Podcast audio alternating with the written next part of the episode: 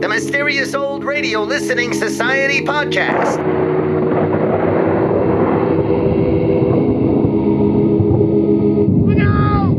Welcome to the Mysterious Old Radio Listening Society, a podcast dedicated to suspense, crime, and horror stories from the golden age of radio. I'm Eric. I'm Tim. And I'm Joshua. We love mysterious old time radio stories, but do they stand the test of time? That's what we're here to find out. This week I chose an episode of Pete Kelly's Blues entitled Little Jake. Pete Kelly's Blues ran on NBC for 13 episodes in the summer of 1951. Set in the roaring 20s, the program told the story of jazz cornetist Pete Kelly, who walked the mean streets of Prohibition era Kansas City. His band, Pete Kelly's Big Seven, worked at 417 Cherry Street, a speakeasy run by George Lupo, a character who was frequently name checked but never heard. The speakeasy setting allowed the program to blend upbeat music and downbeat stories to create something akin to a weekly hard boiled jazz showcase. Pete Kelly's Blues was created by Jack Webb and Richard L. Breen. The two had worked together previously on Pat Novak for Hire, arguably one of radio's most hard boiled programs. Many of the defining traits of Pat Novak for Hire were repurposed for Pete Kelly's Blues rapid fire dialogue, bold simile choices, and a hero who regularly gets punched, sapped, and shot at.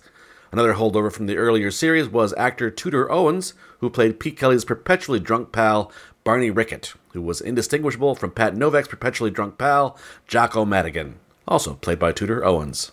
In other ways, though, Pete Kelly's Blues stands in stark contrast to Pat Novak for Hire. Kelly's world is much more grounded, populated with tragic characters whose bad choices are made worse by bad luck. The historical setting and period accurate music lend an additional authenticity lacking in the over the top San Francisco noir of Pat Novak for Hire. Jack Webb hired cornetist Dick Cathcart to play Pete Kelly's musical stand in. At the time, Cathcart was a session musician for Bing Crosby, known for his distinctive Dixieland sound.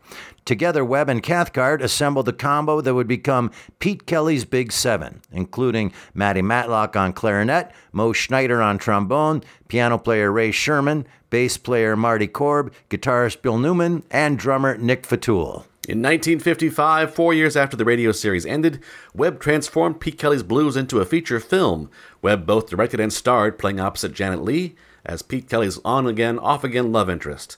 The film also starred Edmund O'Brien, Lee Marvin, Peggy Lee, and uh, Ella Fitzgerald as torch singer Maggie Jackson, one of the only supporting characters from the radio series to appear in the film.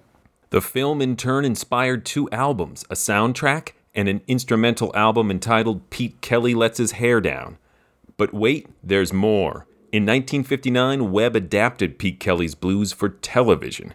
The series starred William Reynolds in the title role, with Dick Cathcart once again providing cornet.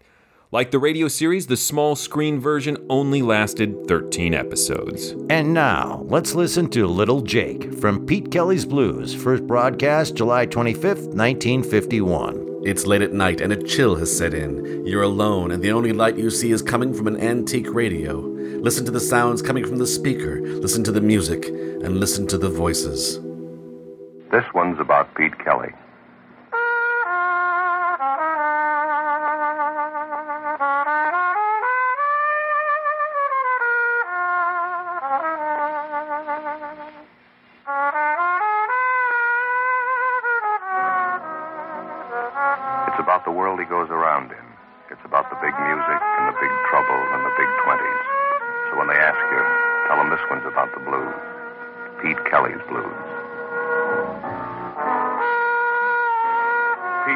Blues, starring Jack Webb, with story by Jim Moser and music by Dick Cathcart.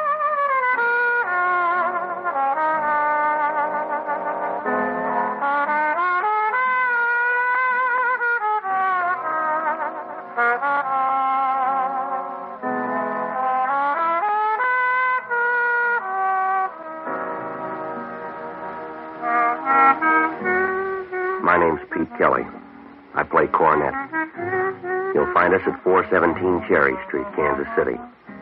It's a standard speakeasy. We got 35 cases of cut whiskey and a seven piece band. We start every night at 10 and we play till 6 in the morning. It's not much, but the contract runs out in June 1924. After that, there's a place in South Chicago that may take us. In the meantime, we're working here on Cherry Street. The lease is made out to George Lupo. His brother gave it to him after the funeral.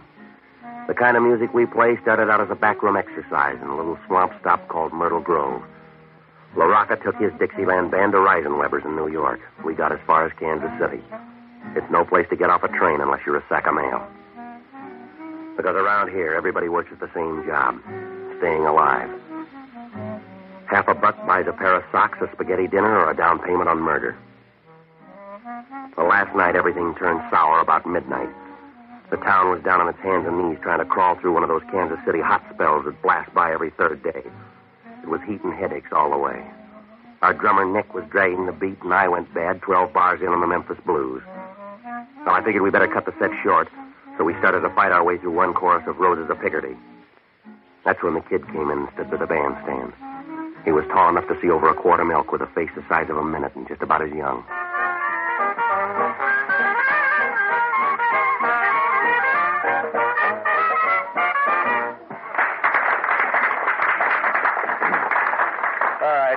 Let's get off for a while.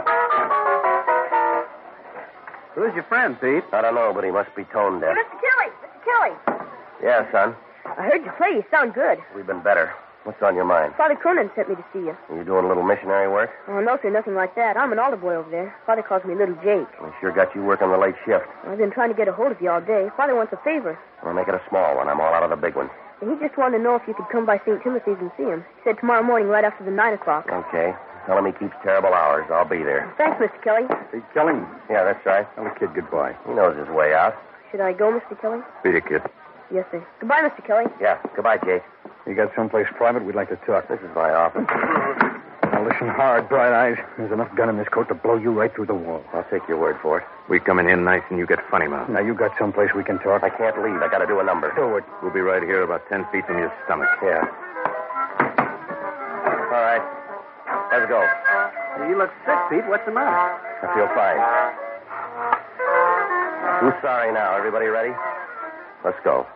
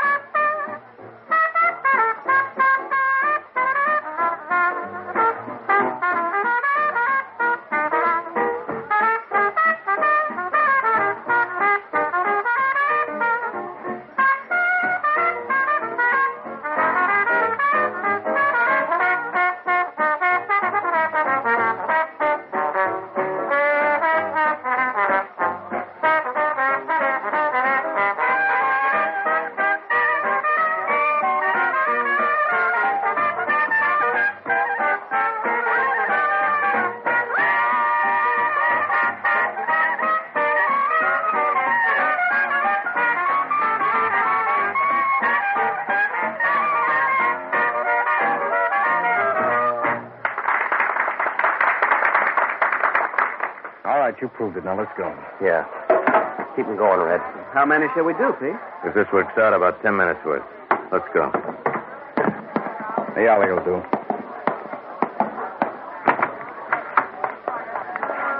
We need a favor, Kelly. Yeah, there's a run on them tonight. Give me the envelope, Dix. Yeah. You got an inside coat pocket, Kelly? Come on, come on. Either throw or pass the dice. Hold him, Dix.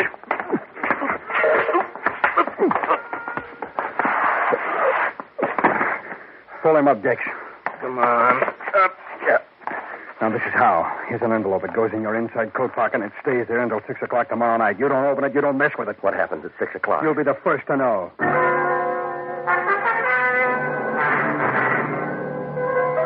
Well, I stood there in the alley and watched them walk away. Inside, Lupo was blowing up a storm. Something about paying for a seven piece band and only having six. Well, it wasn't worth trying to get back on the stand. I got a cab and went up to my room. I tried to get to sleep. It was no good. I got up. I was sick to my stomach. After that, I went to sleep. The next morning, I made a pass at some breakfast and tried to look through the sports page. Harry Heilmann got four for five against the Red Sox, but that's all I read. That envelope had me. People have been taken out in alleys before, and they've been worked over, usually to get something away from them, not to give it to them. No matter how I tried to put it together, it wouldn't come out. Thin or fat, it wouldn't slice. I had the envelope, and I had to wait till 6 o'clock. Well, I gave up on the coffee, and I started over to see Father Cronin. It was a little after 9.30 when I started up the steps of St. Timothy's. I figured Mass was almost over, so I hung around the vestibule for a couple of minutes, trying to look like a part-time bell ringer. Hi, Mr. Kelly. Hello, Jake. Father's back in the sacristy, Mr. Kelly. He said for me to show you the way. They move it?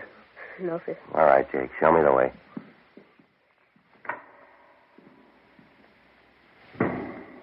This way, Mr. Kelly. Down this aisle. Well, I guess I was too busy trying to act like I knew my way around to pay much attention to a fat, chunky little guy wearing a brown Borsalino hat. He stood up in a back pew a couple of aisles over. The church was empty except for the three of us. Little Jake found out about it just before I did. Mr. Kelly, that man back there. All right, mister. I'll take that envelope. Jake, get down. Mr. Kelly, look out! Look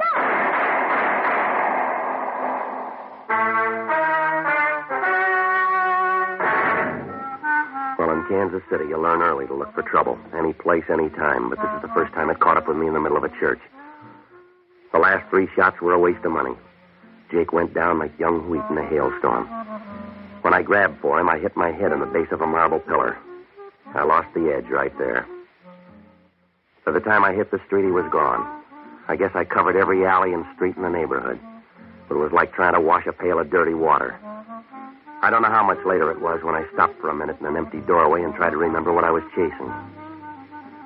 Well, a siren was crying off somewhere in the distance, and I started back for the church. The coroner's wagon was just pulling away as I got there. I didn't see Father Cronin around, so I went back to the rectory and rang the bell. He came to the door in his shirt sleeves. He stood there for a minute just looking at me. And then he motioned me inside. In here. Sit down. The kid, Father, little Jake. He's dead. You want to blow by blow? Yeah, I know, Father. I was there. Sure you were there. You're always there. I should have known better than to call you. I should have known it meant trouble. Oh, wait a minute, Father. This wasn't my party. I called you here today to ask you a favor, Pete. Yeah, I know. You don't know. It's too late now. We were going to have an altar boys picnic tomorrow at Washington Park. I wanted you to play a little music for us. We won't be going now, Pete. We got a funeral instead. Yeah. What do you want me to say? Don't say anything, Pete. If you've got any private fights, that's your business. But don't bring your beefs into the church. I never saw the guy before, Father. Don't kid me. He didn't come in here to shoot little Jake. Now, look, I know this is hard to understand. You bet it's hard to understand. We've been over it before, but you ran with the same pack. You hung on to the same friends. You had it all figured out. Well, you figured this one, Pete. There's a nine-year-old boy on his way to the morgue. He took a gangster's bullet that you earned. Now you go ahead. Figure it. I, I got this envelope. I don't want an explanation. Take your excuses and peddle them where you need them. To the bootleggers and the gunmen. Take them to your crowd. This envelope, Father, they shoved it in my pocket. I was out in the alley behind the club. Two guys, they worked me over. I didn't think they'd try anything like this. Neither did little Jake. All right, Father, I told you I was sorry. Go on home. Why don't you stop cutting at me and say a prayer for that kid? I would, but I'm too busy praying for people like you.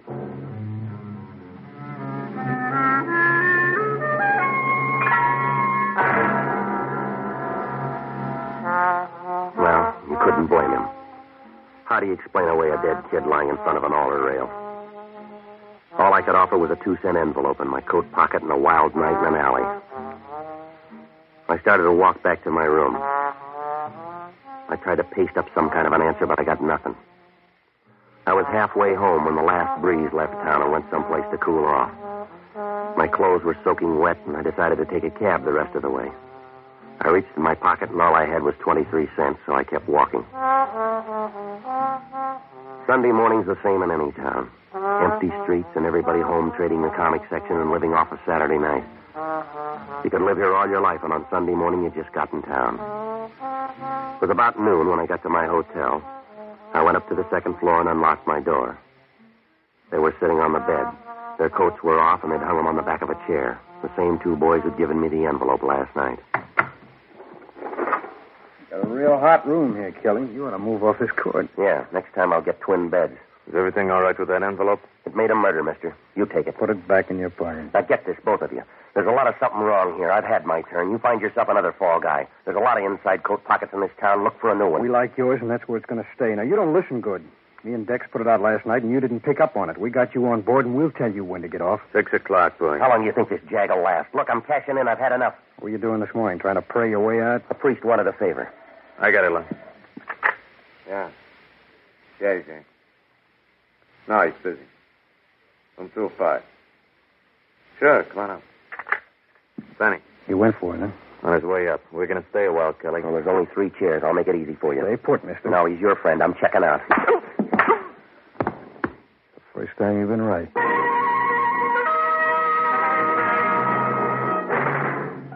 Well, it happened so fast I didn't even see his arm move. My knees buckled and I pitched forward. I don't know how long I laid there, but when I opened my eyes, the afternoon sun was almost gone. What was left of it was bleeding through a rip in the blind. Well, I could hear somebody breathing hard like a fat man on a hot day, and when I rolled over, I saw him. A tough prohibition agent by the name of Cage. The weather didn't make any difference to Cage. He always looked that way. His collar was wilted, and it looked like Arrow's first try. His necktie was pulled down, and the knot was twisted. The heat had worked him over so that the front of his shirt was splotchy and damp. Reminded you of a first grader's map of the world. He was sitting in a chair with his arms draped over the back and his head resting on his hands. He was smoking a Milo Violet, but it didn't help that much. His mouth was wound around a toothy grin, and he looked like a mountain lion who'd just eaten her young. You can get up now, Keller. You made your point. Yeah, sure. How long you been here? Long enough to fill out your booking slip. You're going to jail, mister. What for? Sleeping on the floor? For the dead guy on the bed. Who is he? I don't know. How'd he get there? You put him there after you shot him. Now get your hat. Look, prohibition's your racket. Dead bodies are out of your line. Not when I find him in your room. Now let's go downtown. We'll both tell homicide. We'll find the details later. Gage, you couldn't find yourself in a mirror. I didn't have anything to do with this, and you know it. I've been out for the last three hours. This happened after they slugged me. Save it for the jury. All I know is I got a phone tip to check room 205. I come up here and I find you and a dead guy. That's all I need. You can dress it up fancy and make it look cute, but it still comes out murder. There's enough liquor in this town to float it away, and you're wasting your time with a killing that's none of your business. You're my business, big shot. Somebody put two pounds of lead in Benny's chest, and you're my pick. Benny who? Benny Davis. He worked for Mike Quinlan. You look pale.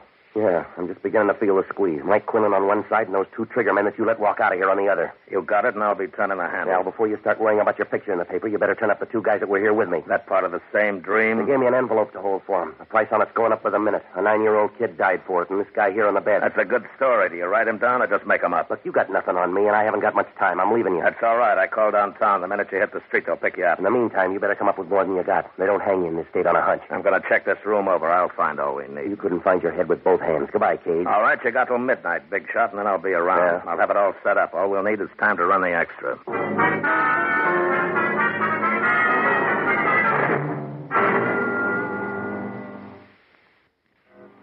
Well, I could have used a cold shower, but with Cage there, I didn't have the room to dry off. I went down the hall and headed down the back stairs. I figured even if Cage was right about calling downtown, I might have an edge if I moved fast enough. The sun was on the downgrade, but it didn't make any difference. It'd done a good job all day, and the heat was boiling up out of the ground. If I was going to come out at all, I had to have some help. So I started to look for the only honest guy I know, an ex-bootlegger by the name of Barney Ricketts. The only bootlegger in the country that went broke in 1922. He drank himself out of business. I phoned eight different places and tried four. Nobody'd seen him. I was about ready to give up when I finally found him sitting in the middle of a bourbon fog in a little Spanish joint somewhere on the edge of the East Bottoms. He was sitting at a back table trying his best to make time with a plaster bust of Queen Isabella. Peasy, my boy, you're just in time. I'm not quite certain, but I think the young lady here has a friend. I gotta talk to you, Barney. If you're any good at all with Spanish, now is the time. I was positive she'd loosen up on this second bottle of wine, but no, she's utterly uncharitable, and I think she's a picture of a perfect boy. Yeah, all right, Barney. To a member of the old Castilian school, there can be no excuse for the conduct she's exhibited. Yeah. Why, do you know I was even good enough to buy her three rounds of Portuguese brandy, imported, mind you. But what do I get for my pains? Not even a civil All right, listen to me, will you, I've Barney? been sitting here in the most gentlemanly fashion, sipping this delicate nectar and trying vainly to keep the party going. But does she help? No! I've talked to her about politics, medicine, literature, Keats, Byron, Shelley, Faith Baldwin. I've even talked about the weather. Barney, she's a statue. Oh, a simple oversight, Petey. It could happen to anyone. Now, look, I'm in trouble. Of course you're in trouble. You'll always be in trouble because you're a child of adversity, a son of scorn. The fates spit in your eye and you try to retaliate, but the wind's always blowing in the wrong direction. You're a lost leaf in the mortal storm, Petey. You're a pebble shaking a tiny fist at the mountain. You'd like to fight for some strange, fantastic cause, wouldn't you? But you can't find anybody your size. Men are too small and the gods are too big. Petey, you're lost. You all through now. Yes, what kind of trouble? A pair of bum murder raps. Somebody slugged me in my room, and I woke up with a dead guy. Uh, dubious honor. You mentioned two murders. One of them was an altar boy over at St. Timothy's. The other guy worked for Mike Quinlan. The same Quinlan that controls most of the Canadian import here in town? Yeah, that's him. Oh, time's short. Let's finish the brandy. Two guys started all this at the club last night. Names are Ludd and Dex. Mean anything to you? This'll all sound better with more brandy. Uh, you picked two of Quinlan's first string. Ludd Sandell and Dex Porter, both killers. Look, they gave me an envelope to hang on to. Now, nose around. See if you can find out what it all means. The dead guy up in my room, his name's Benny Davis. See if you can find out where he fits in, will you? It'd be a lot simpler if you just joined Quinlan's gang. Benny Davis holds a card in the same organization. Well, how about Ludd and Dex? Any bad blood between them and if Davis? there is, it doesn't show. They're closer than unborn peas. You sure about that, Barney? Police blotter can't be that wrong. Benny's sister will tell you the same thing. Where do I find her? Chelsea Apartments. Beautiful girl, Petey. When you're my age, she'll disturb your memories. All right, now get going, will you? See how close you can get to Quinlan's headquarters. Find out what you can about Ludd and Dex and Benny Davis. Maybe Quinlan's got him on a special job or something. Find out what it is, will you? You'll find me in a temporary economic slump, Petey. I'll need car fare. Yeah, well, that makes two of us. I'm broke. You'll have to do it on foot. Oh, well, I have friends here, and my credit's unlimited. Well, hurry up, will you, Barney? One moment. Alfonso, would you loan me a dollar and a half? Come on, let's go. He's only bluffing. He won't shoot.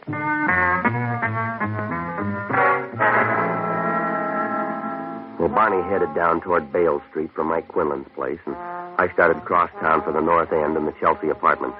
I couldn't begin to work it out. If Dex and Ludd were such good friends with Benny Davis, why did they kill him? And if they didn't do it, who planted his body in my room and why? Well, I was running way late, and wasn't much time to catch up. I finally found the Chelsea apartments on the corner of Stocker and Bales. It was an old three-story wooden frame. I checked the mailbox, and Louise Davis was down for apartment 17. Well, inside, the hallway was dark, and a couple of gas jets were smoking up the ceiling. There was a potted palm by the foot of the stairs, and it looked like it was growing out of old gum wrappers and cigar butts. Apartment 17 was at the rear of the first floor. She answered the door, and you could tell right away Barney was right. She was pretty, and she had enough smile to last you for years. Yes, You Louise Davis? that's right. I can do better for you. You're Pete Kelly. I've heard you play. Yeah, well, so far you're batting a thousand. Can I come in? Yeah, sure. You didn't bring your band, so it must be a social call. I'll make this short. It's about Benny. What about him? That's what I want to know. He's got a couple of friends. I got to know about him. Then he isn't that popular. You mean Ludd and Dex? They'll do.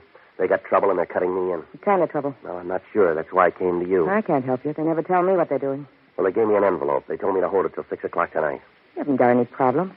You'll know in an hour. Yeah, well, maybe I'm tired. I want to know now. I'll take any lead you got. They found out I told you this. They might not like it. They got some kind of a beef with Quinlan. Does Mike know about it? I wouldn't know. I just heard them talking one night. They're not happy with the money Quinlan gives them. They got any plans? I don't think we better talk about this. Let me get you a drink, huh? Now, look, this is the last trip around for me, lady. I got to have everything you know.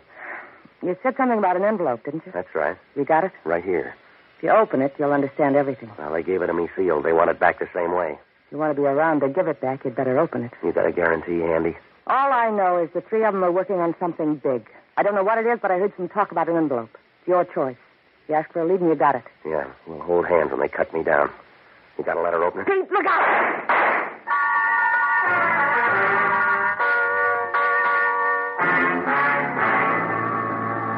Well, it all happened faster than a Mexican divorce. Louise Davis was dead before the echo left the room. Well, I got to the window, but whoever did the shooting was gone. I grabbed the envelope, and on my way out, I took another look at her. There wasn't anything left but the smile. I cut through a couple of back lots and down an alley. I stopped in the doorway and opened the envelope. Inside was a handful of typewritten sheets. Looked like a lot of headache for five pieces of paper. And then the bell rang. Two of them were consignment slips for 8,000 gallons of high grade Canadian whiskey. The other three slips were detailed breakdowns for a convoy of trucks. They showed special truck routes over the Canadian border into the States to miss the hijackers and the prohibition agents. They showed a day by day schedule for each truck on its trip down from the border. Well, it's not too tough to hijack a load of booze, but when you got it laid out right down to the time, the place, and how many bottles, it's like money in the bank. Well, I knew right then why the envelope meant so much to Ludd and Dex. What I couldn't understand was where they got it. Why they gave it to me to hang on to. Well, maybe they were working for Quinlan, but why didn't he have the papers, and why weren't they in his safe? Mike had a big one. Well, the questions were still piling up. It was an outside chance, but I couldn't stand still, so I crossed over to the Kansas side and headed down Boulder Road to Fat Annie's place. Maggie Jackson did two things good. She sang the blues better than the guy who wrote them, and she could pick up an idle rumor at three miles. Hi, Pete. Maggie, what do you know? I knew you'd be here tonight. You always come in together. Trouble and Pete Kelly. Yeah, I know. I never come around except when I need something. As long as I have it to give, you got it. It's Mike Quinlan this time, ain't it? Well, that's part of it. I'm in it up to my ears. You got an envelope, I heard. Yeah? Mike Quinlan and some of his boys have been here about an hour ago. They tore the paper off the walls looking for you and Dex and Ludd. Dex and Ludd? Mike wants all three of you. Yeah. Anything else? No. Barney Ricketts called for you. Did he leave a number? He's still waiting on the phone. I took the call. He said you'd end up here, so he just hung on. Well, I'll get it right now. Yeah, the boss is kind of mad. The phone's been tied up for two hours. All right. Thanks, Maggie. Sure, and good luck, Pete. Hello, Barney. Ah, there you are, Petey. That'll be a dollar twenty-five for another three minutes. Yes, all right, operator. Alfonso, five more quarters, please. No, no, the quarters. Just a minute, Petey. Alfonso doesn't know the quarters from the house. Yeah, well, hurry up. That's right. Thank you. Now then, Pete. No, no, Alfonso, no more money for the moment. What's going on, Barney? Where are you? Fort Madison, Iowa. I'm troubleshooting for you, Pete. Well, what'd you find out? It's a double cross. Mike Quinlan's involved in one of the biggest deals of his career, and Benny Davis, along with Dex and Ludd, stole the consignment papers. Yeah, I know. That's what's in the envelope. You better get them back to Quinlan. I understand he's been tearing up the town for him. Well, what do I do about Dex and Ludd? Yes, you might easily end up like Benny Davis. Uh, seems Ludd and Dex didn't want to split it three ways, so they killed him. You sure about all this? That's why I'm up here in Iowa. I suggest that you join us. No, I'll see you when you get back. It's been a gay, mad world, Petey. We drove 60 miles an hour all the way up here. Yeah? Alfonso's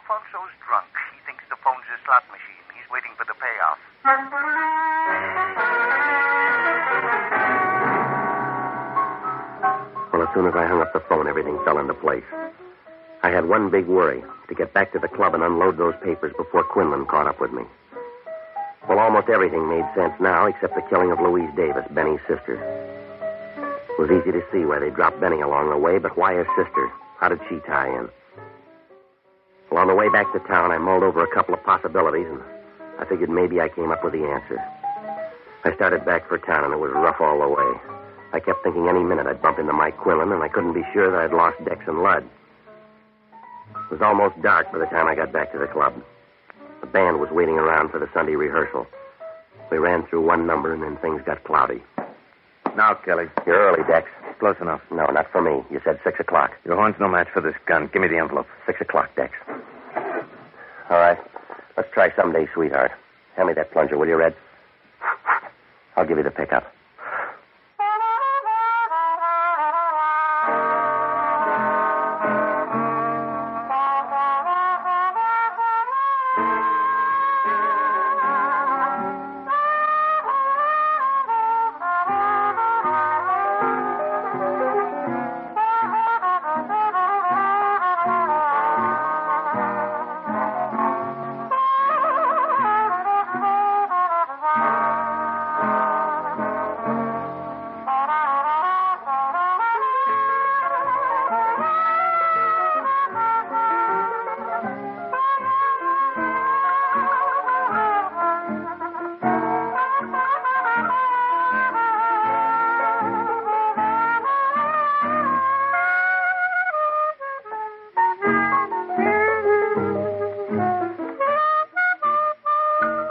Thank you.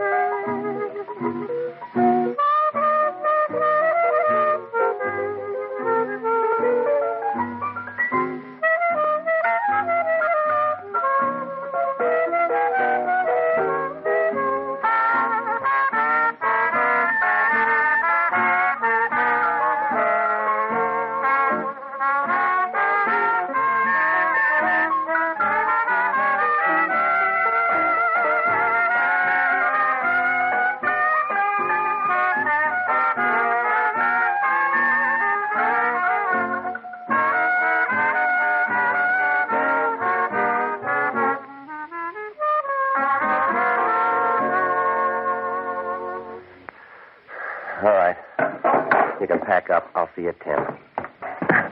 You gonna give me that envelope or do I blow it out of your pocket? The same way you handled Louise Davis? I don't know what you're talking about. I think you do. You killed her and you killed her brother. You got it all figured out, haven't you, The Kelly? horn player's right, Dex. Don't turn around. You got it wrong, Lud. I don't think so. I never should have let you kill Benny. That should have been the tip-off, and that kid in the church and Benny's sister. You had to make the big try. It was for me and you, Lud. It won't wash. You're going to die, Dex. Pick a spot to lay down. Not in the back, Lud. You'd give me a better chance than that. Would I? Look out, lad. Like I said, Dex, pick a spot. Well, that wraps it up, Kelly. You better sit down, lad. No, this'll do. It won't be a long wait. I don't mind standing. Suit yourself.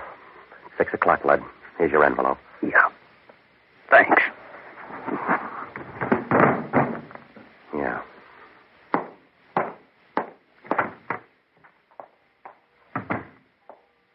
Hello, Pete. Hi, Father. Just going to stop by. I heard the gunshots. and knew you'd be around. Well, let me tell you again, Father. I'm sorry about Jake. I don't know what else to say. I'm just sorry. I believe you. We'll have the funeral for little Jake tomorrow. Maybe you want to stop by. Yeah. Some things never figure. A nine year old kid shot down. No reason for it. None in the world. Nine year old kid. It's done, Pete. Don't waste your pity on little Jake. He's got a big lead on both of us. I don't get you, Father. You and I should die as good as a nine year old.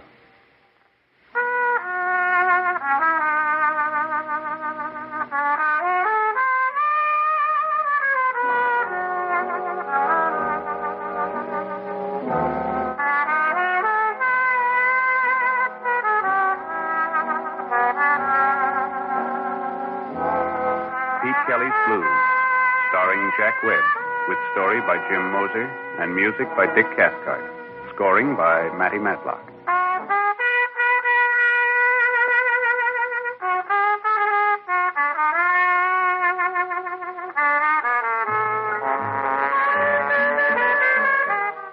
The music of Pete Kelly's Big Seven consists of Dick Cathcart on cornet, Matty Matlock on clarinet, Nick Fatool on drums, Ray Sherman on piano, George Van Eps on guitar, Jud DeNaut on bass, Moe Schneider on trombone.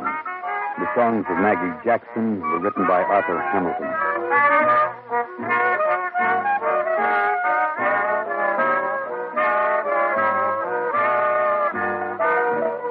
Pete Kelly's Blues is a presentation of the United States Armed Forces Radio Service.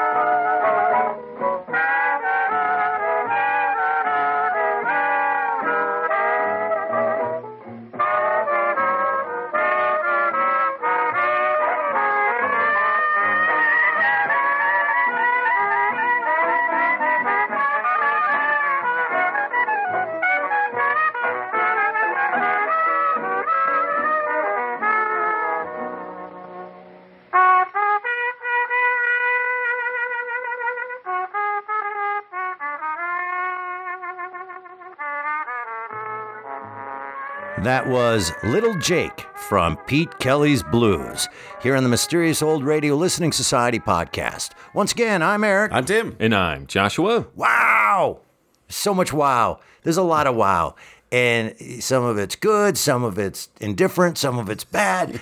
But there's so much wow. Different wow? Yeah, indifferent. different. Wow. Wow. See, he just did it. Wow. Um, listen, let's start here. I have heard the phrase Pete Kelly's Blues a lot in my life. I've heard that phrase, but never stopped to say or think, what is that again? I just have heard it a lot. And from our opening, I realized, oh, that's because it's been everywhere and everything in a million ways. And so you could say, oh, the movie, and you'd be right, or the radio show, you'd be right, or the album, or whatever. Like it's crazy. Oh, that was a big. Uh, uh, It's a franchise. yeah, it's a, a- a pop culture thing that was going on. What's interesting is that it started with the radio show, right? And so that alone was fascinating to learn at the top. Oh, that's where I've heard all that. Uh, this show, I can't wait till the end of this discussion to find out if I like it or not.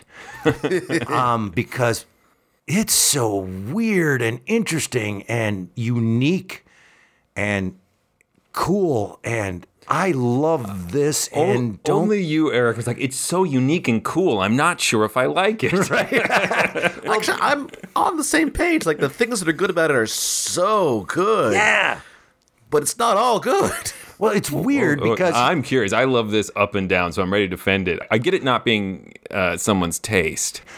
the pace of it is both exhilarating and awesome and frustrating and bothersome. It goes a million miles per hour. I mean, they are talking like I am right now after nine cups of coffee on a Saturday afternoon.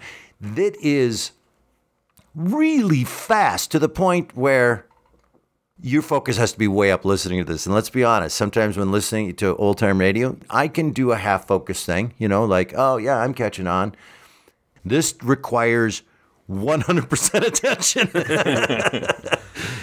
That's part of hard boiled literature, though. I think I've mentioned on the podcast before Absolutely. there's some people who are still not sure what happened in the big sleep. Right. Although it is considered one of the Right. greatest pieces of hard boiled literature Right. ever written. I'm going to tell you, though, I know that's hard boiled. This is hard boiled on amphetamines. They are moving fast in that dialogue. Faster than I've ever heard. This Yeah. is- I mean, Holy crap. One of my favorite scenes in this is William Conrad and Jack Webb giving a master class on how to deliver hard-boiled dialogue. they are just flinging it at each other in that scene where he's playing the cop and he's interrogating uh, Pete Kelly. I, Mhm. I could listen to that scene over and over I think again. I'm- The, the rhythm and the Mhm. pace, and it's just relentless. I think that particular scene really stood out of like, can I pause and just breathe? But even the the sort of key moment of little Jake dies, it, it zips by with such a quick little simile. Like, right? What? Yep. He died? It took me a few sentences after the gunfire and some dialogue to realize, oh crap, the the kid's dead, right? And again, they do move fast through that. And the sorrow is even hard boiled, you know. The sorrow. Ah, sorry, I did that. Okay, yeah, well, well, you killed a kid. Wow, get out of here. See, Can't more now. right, right. wow. Uh, yeah, I don't say that a critique, but it's just like the No. mood is like, geez.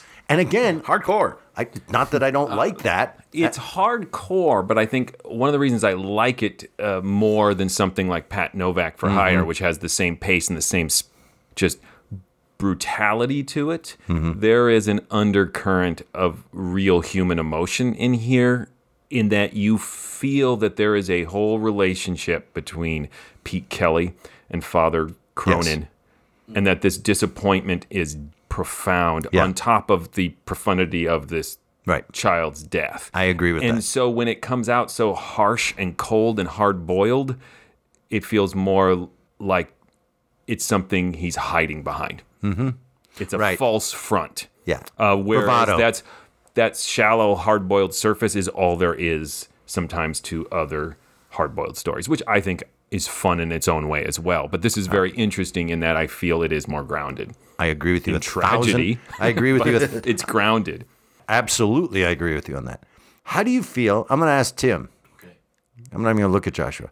How do you feel about entire songs being played? I liked it. Okay. And they were still truncated versions of the song. Sure. I liked the. This is secretly a little bit of a variety show hidden behind a hard, hard. Like, it was a little bit of a variety all, show. You know, in uh, in the scene, it's all justified. Yep. And I like the music, so I, mean, I, I agree with you. At first, I was like, okay, what's the point here? Is it the story? Uh, is, are we just doing this to get some music in? And then I just got more and more in love with the idea they're just going to play a song and I also in the middle of this. The thing I liked so much about the show overall was this atmosphere and this mood, and the music contributed to that. Yes. it was all a piece. I agree with both of you that it it serves so many multiple functions. Mhm. A, Jack Webb is a loon for jazz, so he just wants the opportunity to get this in here. He's a loon for jazz. uh, but it also adds the atmosphere. But then I think, depending on the episode, it's used cleverly within the narrative. Like Mhm. here, it's bookended the two songs. The first song builds tension because these thugs come in, punch uh, Mhm. Pete Kelly, but he has to play one more song. And we don't even know why they're here or what they're going to do to him. So he makes them sit there. Yep. And while this song is playing, I imagine the whole scene playing out. He's playing and he's sweating a little and he's still in pain and those guys are just sitting in the front row glaring at him. So it paints this great tense picture. And then the second song he's got all the cards in Right. his hand. And so it's a totally different i'm going to play this song first kind of quality to it. So one of uh, the it's other nice. one of the other band members says to him after the first one uh, you look white as a ghost. So they do paint the picture that we see him nervously playing. I am being really nitpicky uh, but that was an interesting moment where i'm like where are they exactly? Did they walk up on it sounded like they walked up on stage punched him. Like it they didn't establish it well enough for me to envision where they were punching him so that no one saw that he had to return to the stage. Oh i think people saw and this happens all the time. That's what i think. interesting that they're like, yeah, that guy's getting hit again. And it's a step down to talk to the kid, and the the next interaction just was right after the kid. In front of everybody. Yeah, and no one right, cares. right in front of the stage. Why are I, you I letting think this it's a speakeasy, so I think it's a hole in the wall. Okay. too. I don't think Kansas City. Well, there's a reason they go out in the alley to have a private conversation. Okay. and to be beaten Great. again. I would. I For the alley put- audience. Just putting it into modern terms. Oh my God, is that guy punching that guy? Pete, are you okay? I just saw you get punched. You're gonna do a song? Weird. Like that's that's my modern take on it. Oh, I think it's what bars you go to take on it. I think we could still go to some bars today where a couple light taps would be like, eh, they're just old friends. I'm not going to that bar. No. so, but on that subject, I think uh, Pete Kelly is in close competition with Johnny Dollar for the number of physical blows he takes per episode. Because he's punched in the stomach, he's taken out to the alley, he's beaten, he hits his head uh, diving after the gunman, and then he's beat unconscious in his own room a little bit later. That's just in 30 minutes. If it was the Got like NFL, about a fifty percent batting average of people I talk to who die. Yeah, yeah. in this one for sure. If it was the NFL, he would be literally in concussion protocol. Okay, that's just for me in this room and the few people listening. Oh no, it's topical, unfortunately. But Um, back to the music really quick. The reason that I bring that up is because what's the show where the guy does the song at the end? Richard Diamond? yes, hmm And we've had it on, and I've made no qualms about it. I really hate that part of that show. And I know you some make people. qualms. I, I don't like the song that he does at the end of every show. It's not my favorite thing. And I'm not a big fan of that show and whatever. So when they started doing the song, my first reaction like, "Oh god, a song. Can we just get into the action?" Yet, this is what I'm getting at. It didn't take me long to go, "Oh wait, this is different than just song for song's sake." Yeah. Like you said, it fits the mood and it fits the storyline and it was really interesting for me to not get mad oh, you're doing a song. Instead, I kind of enjoyed it. But There- at there- first, there's I the didn't. moment of when they you're going back for a second song. Yeah. All right. All right. Yep. Lazy writing. No, actually part of the whole thing. So it's interesting, right? It, it, it's not so much scary or suspenseful as it is It's really stark and sad. opinion of humanity. Yeah, man. When that kid does get killed, when I finally realized it, I'm like, wow, in a church. Yeah. Wow, this is stark, man. This is, especially for the, what year? 1951. But it's a period piece, so I think Yeah. he gets away with Yeah. it because he's talking about something that is in the past. And uh, by the 50s, Kansas City was famous for that, Right. that corruption during the 20s. Kansas City Confidential. Yeah. and- So I think he could couch it in a dark time gone by, but that's Mhm. close enough that it still works with the hard boiled aesthetic, too. So, reading the backstory that you put together, so you know, I listen to one episode. I don't have the context of what's what's the story. I'm still a little vague on uh, what's going on. He is plays in this band, Mm-hmm. but he's also involved in nefarious things, or is he in a gang, or is why is or he just lives in a Seems part like of just town? one of those hard luck guys who that people bring their troubles to. Yeah, he works and lives in a bad area of town, which is all of Kansas City in the 1920s, Right. apparently. But I think it's the circles he moves in. He's dedicated to his music, but where can he perform it regularly and get paid? In speakeasies where illegal things are happening and it's run by bootleggers. So he just works with criminals, even though he isn't. And so uh, he'll be used often as a pawn, or someone else will come to him uh, looking for help, and he tries to stay out of their problems but gets sucked in, or his sense of justice gets tweaked, and he uh, tries to help somebody out. Here's my question of the episode. So they were trying to frame him for this double cross. Is that why they chose him and said, "Hold on to this. You'll like just keep this evidence on you for about 18 hours"? I felt it was implied that they didn't want to have it on them. They wanted it kept safe. And then, yes, if something went wrong, it wouldn't be anywhere near them. It would be on this guy. And they picked him because I think there isn't the kind of continuity that we have in television shows today. but uh, to me, having listened to, He just seems like this is the kind of guy who might do this. he's known and he's um, someone they thought they could intimidate into doing it. And as you said, he's trying to stay out of trouble mostly, and that's the premise of this. He doesn't want to be part Yep. of this, so he's a good bet to keep his mouth shut, just to Mm-hmm. get out of this and move on. That's what it struck me as. Yeah, and again, not- because it's the hard boiled, it's not like a mystery. They don't attempt to solve every little point right at the end the way a drawing room mystery would. Sure. So yes, I think it is a little vague, but it, it's a great setup. Yeah, That is a great setup. That is my singular complaint. Is the setup is so great that I wanted more of a payoff of like what's going to happen at six o'clock. Yeah, I agree with that. Although the very button on that scene where he uh, just hands the envelope back at six o'clock, just as the guy collapses, Yes. head, Yes. is a beautiful hard-boiled moment.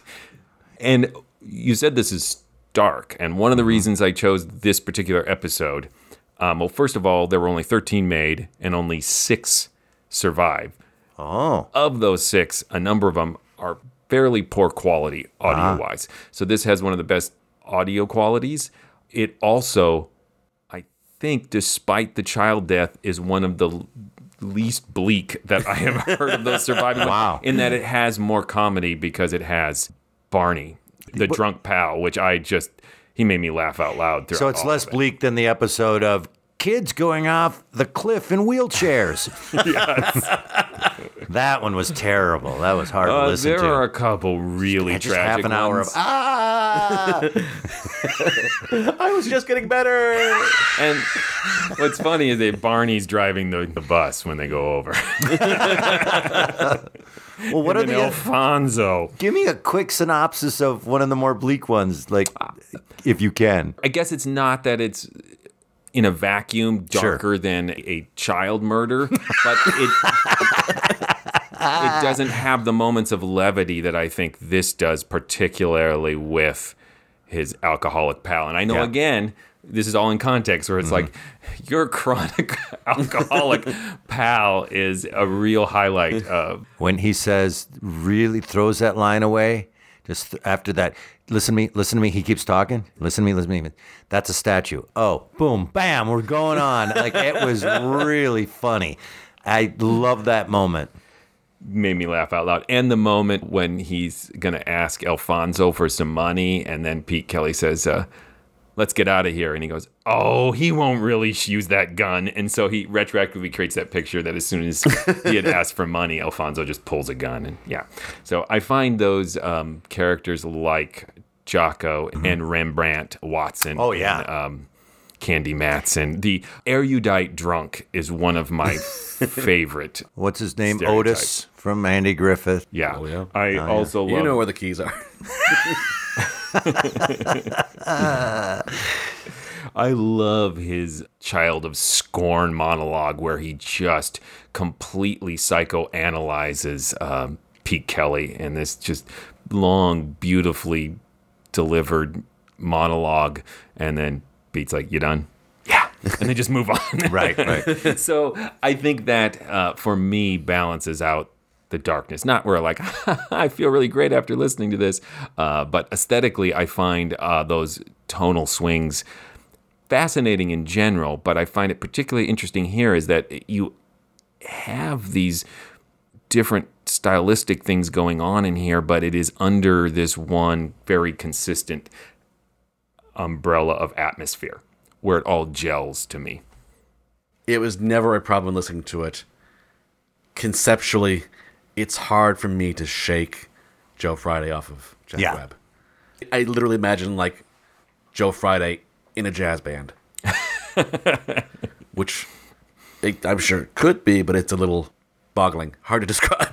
No, I'm with you 100% on that. It's unfortunate for Mr. Webb, Yes. but he made that bed. Yes, and his 70 character is 70 totally years. distinct. Like n- Yeah. no critique of his performing. It's just Joe Friday is so iconic. Well, and he, how long did he do it? Like 30 years of Jack Webb? Like, you know, hey, Gilligan's Gilligan, man. Bob Denver, you can't imagine him doing anything else. And Fortunately for me, I thought for a long time that I wouldn't like Dragnet. Right. And so I didn't listen to much Dragnet. And my experience pre Dragnet was with Pat Novak, Mhm. Pete Kelly's Blues, a lot of the tough characters that he plays in some of the early episodes of Escape. He's in a lot of those too. And so I had a preconceived hard boiled notion of him Interesting. going in. I feel it's much harder to take him seriously in the film because he's such a slight, tiny man. And I say that as a slight, tiny man myself. Uh, but otherwise, I really love the film. I don't know if you guys have seen it, but it's have not. a lot of fun. Um, but he's this tough guy and he's in everyone's face and he's fist fighting. And I just have a hard time buying it. He, he punches out Lee Marvin, and I'm like, no, no one, pun- never no, no one punches out Lee Marvin. I, my and my exposure is the TV show. Watch that back to back with Adam Twelve and Hogan's Heroes, and then Star Trek for many years in the afternoons and syndication. And so, yeah, it's, that's getting him out of that Jack Webb out of the uh, Joe Friday from the television show, which is slightly different and not as good.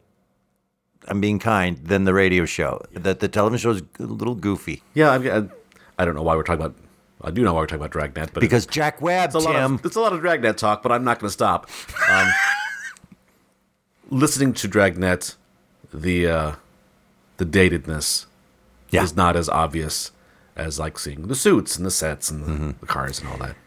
That's a good point. Radio Yeah. is a little more timeless in some ways than w- Yep. without the visuals. Speaking of visuals, though, uh, the last thing I want to point out in here that I really enjoyed was the actual uh, description, and they took a lot of detail to describe William Conrad's cop character as he comes to, and describing him as just this rumpled, Columbo. heavy, sweaty, unkept guy. But they had this one period detail where they said he was smoking Milo Violets, which Oh. I guess was a earlier in the 20th century a perfumed dainty cigarette aimed at women. So it was this weird contrast that he appears the way they described him, uh, the, the sweat that looked like a first grader's drawing of the world or something, how they Right. described the patterns of sweat on him. But he is smoking uh, basically uh, a little dainty cigarette. I didn't catch that. Yeah. Because they're talking really fast. I love that I finally brought an episode where he's like, it gets to the castle too fast. it's like a speed tour of all the castles. well, and there's the other thing about this that I I do enjoy is the layers of it. Like, okay, this is happening. Now we're going here and we're going to meet this person. Now we're going to go here and meet this person. Like, there's like 10 settings in this thing Yeah. and it just moves, moves, moves. There's a lot going on. It does not slow down and you to miss have a. some things. I missed in the first listen that uh, one of the thugs, I think it's Ludd, is Stacy Harris, Oh. who is a great radio actor. He was with William Conrad in our one of our favorites, A Study in Wax. Oh, Yeah, right, um, right. This is why you're in the podcast because Tim and I don't remember any of that. I've forgotten it already. right? Here for you. He was talking about some guy who was in another show, Tim. Wow. Yeah. Joshua's smart. I lied. I have one more thing to say about this because I really love this uh, episode. I, as dark as it is, I did enjoy, and it's rare for this type of noir to have this just hint that perhaps uh, Pete Kelly's relationship with his father, Cronin, might be able to be patched over, despite this horrendous death of a child. Like that, he comes back around, and and they. Oh, they- you mean with the, the, the priest? Yes. You said yeah. father, and I'm like, his dad was in it? and now I'm with you. you've Hugh Cronin. Yeah. No. Yeah, yeah. Uh, where he gets to say, "I'm sorry," and he, obviously he's a, a hard-boiled man, so he can't express much more than that. But I feel that it's recognized that that's as much as he can express, not that it's Yeah. insincere. No, and I also get the feeling that it was unsaid. Like before this, all was explained to the priest. Like there's a conversation missing where he, the priest found out. Oh, I see what happened. And then, do you know what I mean? Like there was more he- uh, information. it was explained to the Yeah, priest. The priest the- just wasn't going to lose this opportunity to remind Kelly that this is the result of the people that you choose to live your life with. Mhm. And that's what made it feel like they had this history. You didn't do this, but this happened to you because of who you are. Right. Mhm. And so perhaps, if anything, I think the priest might have felt bad for being so hard on him. Although I do like the tough guy, hard boiled priest. Because even when he comes back to get his apology and accept it, he's like, I heard bullets, so I knew you were around. He's still going to Right. twist the knife a little bit.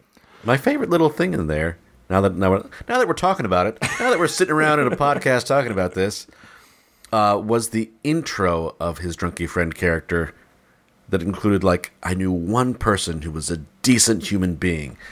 This perpetually drunk guy, the only booze runner who could lose money during prohibition. he drank himself out of business. that just kind of slaps him twice somehow. Like this is my one reliable friend. Right. It does tell you how unreliable everyone else in this city is. Should we send it to a vote? Yeah, let's do it. Um, there's so much I, I really enjoyed about this. I will say it definitely stands the test of time. It's really uh, unique to other radio shows that I, I think just in the way that it creates an atmosphere and a tone and um, that just other radio shows don't do that, I know of. Uh, I'll, I'll stop short of classic because it's very good hard-boiled noir. Um, it took some leaps of logic for me to follow. Right. So I, w- I will agree with everything Tim just said, except add to it. I do believe it's a classic of hard boiled audio drama. I think in that specific category, it's brilliantly done, hard boiled, at a million miles per hour. But I think it's unique. It's interesting. I'm really glad I finally got to listen to one of these. I thought it was well done, well produced, well written for sure, uh, in the sense of dialogue and why we're doing things, and nothing seems superfluous. Um, I would agree with Tim at the end that I wanted a little bit more of a uh, what happens at six, but then again, I'm not upset with the ending either. So I really, uh, that's Yeah, I suppose the implication is that these thugs didn't really have a good plan. Right. Well, they turned on each other, yeah. ultimately, like Yeah. all thugs do. So yeah, I this is fantastic and uh, stands the test of time in the sense of it is a great example of hard boiled. I think something that's period like this has a head start on standing the test of time because you you're already uh, looking at it through a lens of history past, even Yep. when it was first made. So I definitely think it stands the test of time because it is a, a time capsule from a earlier times perspective, but still a, a really well preserved time capsule of that um, aesthetic and uh, historical era. Um, I definitely think it's a classic. Maybe not, maybe an auxiliary classic in that it is not like the first thing you would listen to. If you're getting into old time radio, you have to listen to this. But yet, I think it's really representative of that incredibly innovative and experimental period of the golden age of radio, which is the 1950s. That I think all of us on the podcast, but definitely I am becoming more and more um, appreciative of.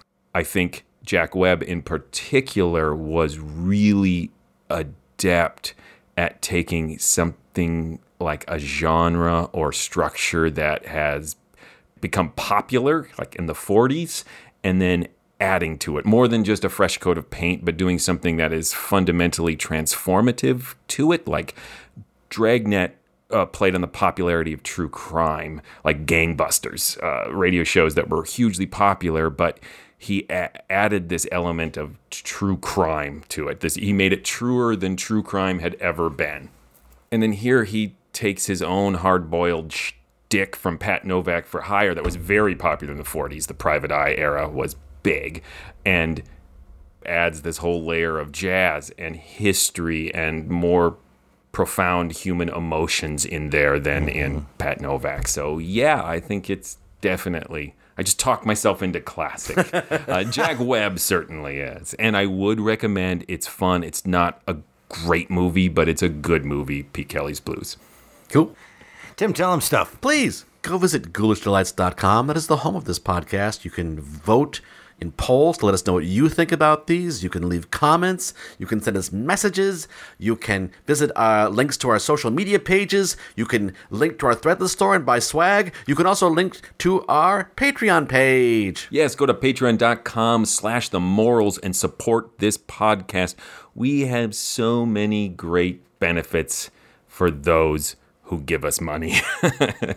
uh, we have Zoom happy hours where we all hang out together and discuss old time radio. We have my mysterious old book club. We have extra podcasts.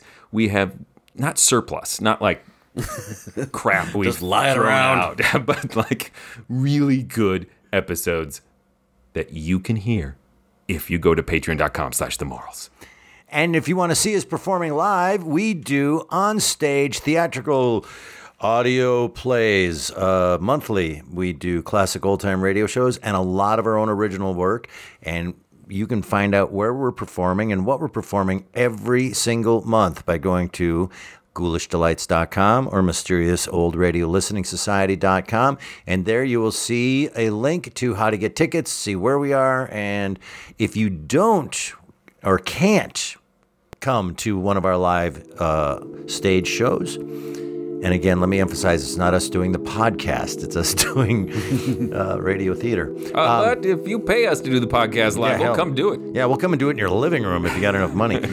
but uh, if you're a Patreon, we film them, and it's part of your Patreon package. You get to see those shows. All right, what's coming up next? Up next is me. I have chosen an episode of Inner Sanctum Mystery called The Devil's Workshop.